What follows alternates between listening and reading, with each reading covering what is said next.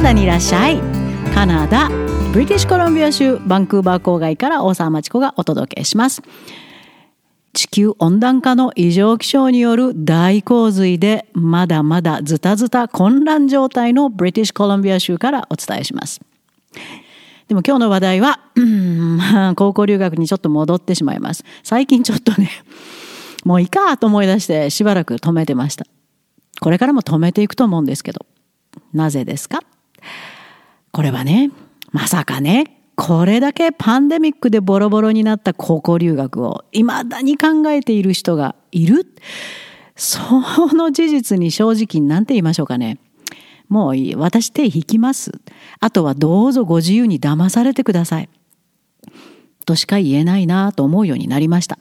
そろそろ長年続けてきたカナダから発信している高校留学の実態役目は果たしたかなと思います。カナダと日本を結んで行っている特別指導のカナダクラブで頑張る日本の中学高校生がカナダの大学に優秀な生徒として入学できるように助けることこっちに集中したいです。それからアルバータに建設中のエコキャビン活動。そして私が一番やりたいこと留学など経済的には難しいけど優秀な潜在能力を持った日本の子供をなんとか助けたい本当の世界的教育をしたい。もちろんスポンサー見つけて、エントレプレナーシップも教えてっていろんなことを考えてます。こっちに集中する方がよっぽど楽しいですから。で、私の音楽活動にも戻りたいしねって。まあ、ebook は高校留学の相変わらず毎日数件のペースでダウンロードが続いてます。読んだ方の中でせめて5%でも真剣に再考する親子が出ればそれでいいですね。あ、この5%って数字ね、カナダ全体の高校留学生がカナダの大学に届く好成績で高校を卒業できている割合ですよ。5%ですよ。衝撃の数字でしょ？今も高校留学を甘い夢の中で考えている親子。あなたはこの5%に入れますか？まあそれでもね、相談が舞い込むとつい親身になってしまいますが、なんと80%は返信ないんですよ。もちろんありがとうもありません。私ボランティアですからね。お金もらってるわけでも何でもないし。ちょっとね、このマナーはどうかな。いわゆるレベルが低いのかな。そう思います。そう考えると気が楽になりました。だって論理的に考えると高校留学はおかしいってすぐわかるはずなんですけど、それでも理解できないんであれば、じゃあもうしょうがないから、自分の子供が高校で、カナダの高校で崩れていくのを体験して、そして理解してもらうしかないでしょうね。親も甘かったです。と取り返しのつかない現実を見て、やっと ebook が 語っていたことに気がついてくれるかな。悲しいことですけど、それしかないなと思い始めました。私の歴史を少しお話ししましょう。なぜ日本人高校生がカナダ高校に来るのを一生懸命止めようとしているのか。1990年代初期、特にアジアに近い BC 州の各学区の教育委員会が乗り出した International Student Program。実はある学区がプログラムを作る時期に深く関与したのがきっかけ。そこからカナダ高校留学は汚いから来ないようにと発信を始めました。最初はね、それでもやる気満々のカナダ人が留学生のために何ができるかと張り切ってたんですけどね。あまりにもボロい授業料収入に突然表変し始めたのが1995年頃。そんな前からですよ。成績なんか関係ない。来たい子は誰でも入れろ。文句を言わさないようにルールをいっぱい作って、素行の悪いのはすぐ退学、強制退去にしろ。ホームステイでも留学生には権利を与えるな。そんな留学プログラムへと形を変えていきました。まるで人身売買の仲介人かと思う役割を果たし始めたのがエージェントです。教育委員会が囲い込んだエージェントがせっせと日本から何も知らない子供を送り込み始めました。日本の成績は2でもいいのよ。授業料さえ払ってくれればね。人身売買の巣窟と化した高校留学プログラムとは戦いましたよ。BC 州政府に訴えるためにオンブズマンも助けも借りました。数年間頑張りましたが、政府から返ってきた答えは、カナダで税金を払っていない留学生には何の権利もないでした。つまりカナダの公的教育委員会が管轄する人身売買高校留学プログラムは、カナダが何の責任も持たない外国人の子供を扱うもので、しかもその子供も親も自分の意思で勝手にやってくるわけだから政府は一切関与しません。責任も持ちません。ということです。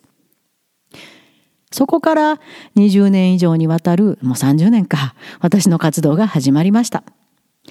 これまでに何組の親子を助けたか、何組の親子が高校留学を思いとどまったかを考えると少しは人助けをしたかなと。ずるいカナダの教育委員会からも授業料収入を奪ったと思います。ようやったと時々自分を褒めてます。特にカナダ高校留学の実態を世に出してからは、さらに多くの相談が舞い込み、カナダには大学からいらっしゃいアドバイスを続け今に至ります。パンデミックは世界の人類には大きな試練でしたが、高校留学詐欺の息の根を止める絶好のチャンスだとも思いました。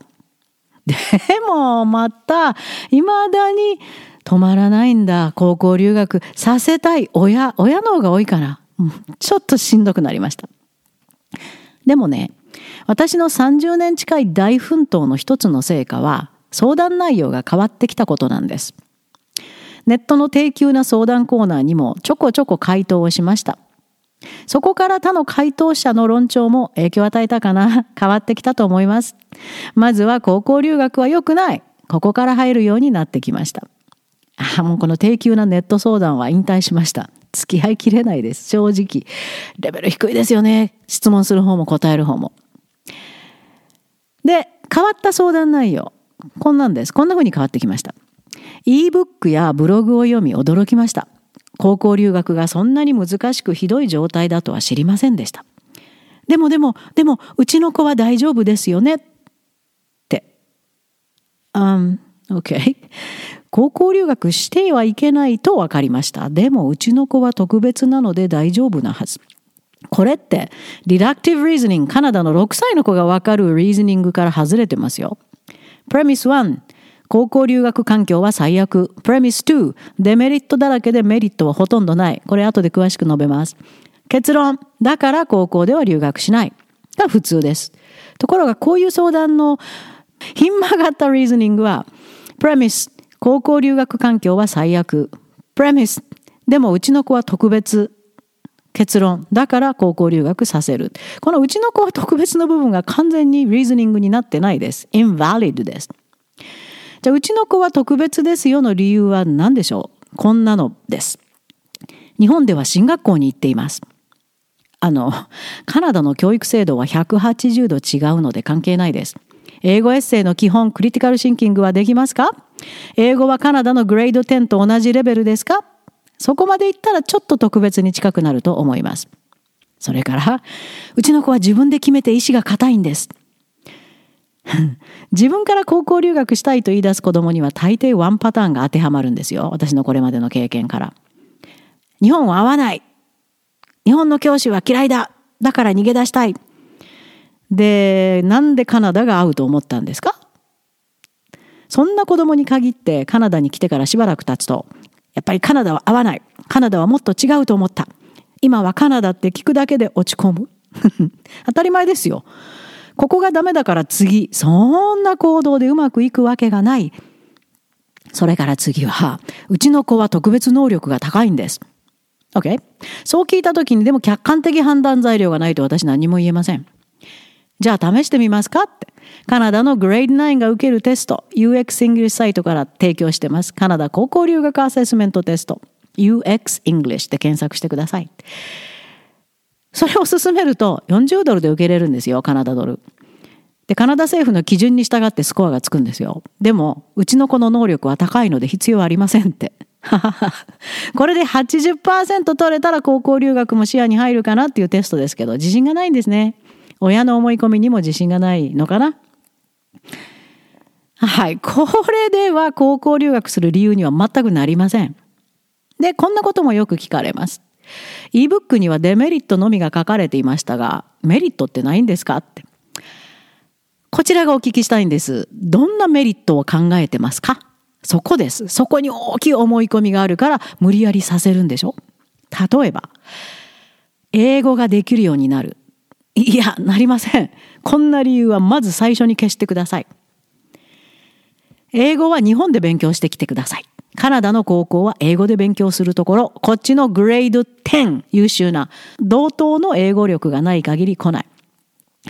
優秀なカナダの高校生と比べて英語の下手くそな日本人は幼稚園の子の言語能力よりも劣ります。3年から5年いたって一緒です。ブロークンな変な発音でちょっとだけコミュニケーションがお店に行ったりしてできるのが関の山。地元の人には相手にもされない英語力です。頭のいいカナダの3歳児よりも下手です。こっちに来た留学生言ってますよ。学校に来てみると留学生他の国からもいっぱいいるけど日本人留学生だけが英語が話せない。みんな楽しそうにしてるけど日本人留学生だけが何にもできない。驚いた。これ現実です。次。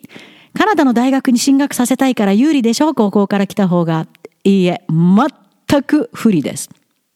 これは一番多く聞く理由ですが、No, No, No です。高校留学したカナダの高校でトップクラスの成績取れないですよ。英語力低いし。それからもともとの学力が不足している生徒がほとんど送られてきます。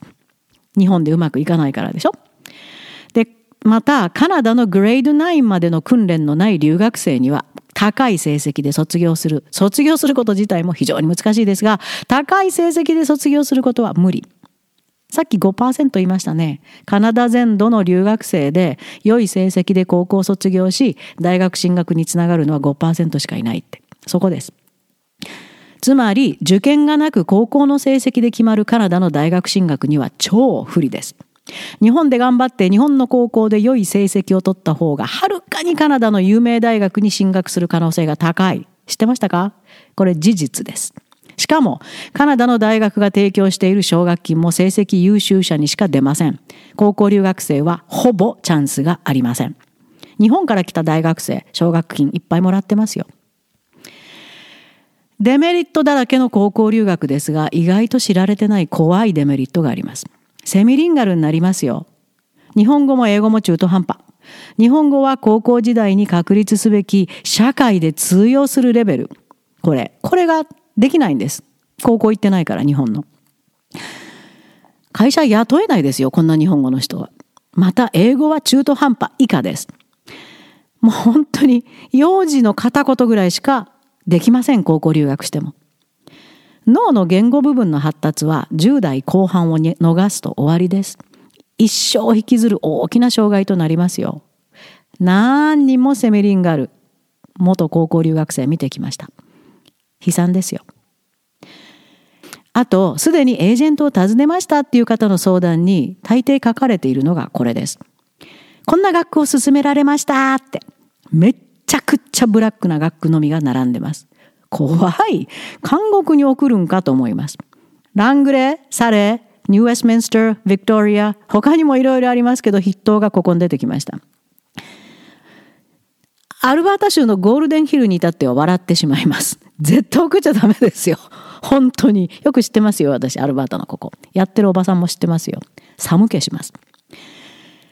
犯罪にも近かったノバスコシアの名前が出なくなったのはパンデミックの効用かもしれませんけどね。それからもう一つ笑うのは、ほとんどの方が、エージェントさんからこの学区はもう締め切りましたけど、特別に席を用意してくださるって聞きました。それ詐欺の上等手段ですよ。今カナダ側はパンデミックで留学生減って授業料収入が減ってパニックなんです。学区が持たないって。誰でもいいから欲しいんです。無理に来させよう。一人でも早く確保しようとする上等手段です。いや、急がないと売り切れるよ。これですよ。引っかかるんですか、これに。はあ。で、こんな人もいます。でも、でも、若いうちに外国体験、カナダの文化を知るのもいいのではって。そんなことはもっと大人になってからで十分です。大学からいらっしゃいというのはそういうこと。高校時代の3年間を破壊してまでやるようなことではないです。はい。exasperated な気分です。これ以上カナダで立ち往生し潰れてしまった日本人高校生を見たくありません。これだけは届けたい声です。ああ、そうなのか、と冷静な判断をし、高校留学を思いとどまり、大学からの挑戦や、これからの世界への挑戦にと考えている賢明な方は、ご連絡ください。丁寧に返信させていただきます。And I'll be happy to offer tons of advice. その後ではもっともっと賢くなって準備ができて世界に乗り出す体制が整ってるはず。そしたらカナダにいらっしゃい